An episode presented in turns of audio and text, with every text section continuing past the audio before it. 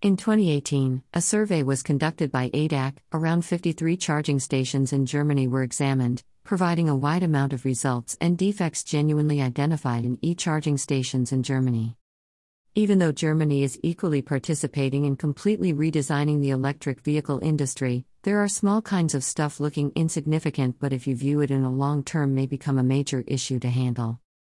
Six main defects are identified in e charging stations in Germany. 1.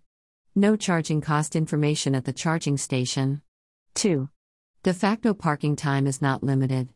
3. No information about price per unit at the charging station. 4. The charging station was recognized badly at 25 meters. 5. Charging is not possible without any special access authorization, ad hoc charging. 6. Costs information after charging neither at charging station nor in app. One of the crucial issues is to identify a charging station.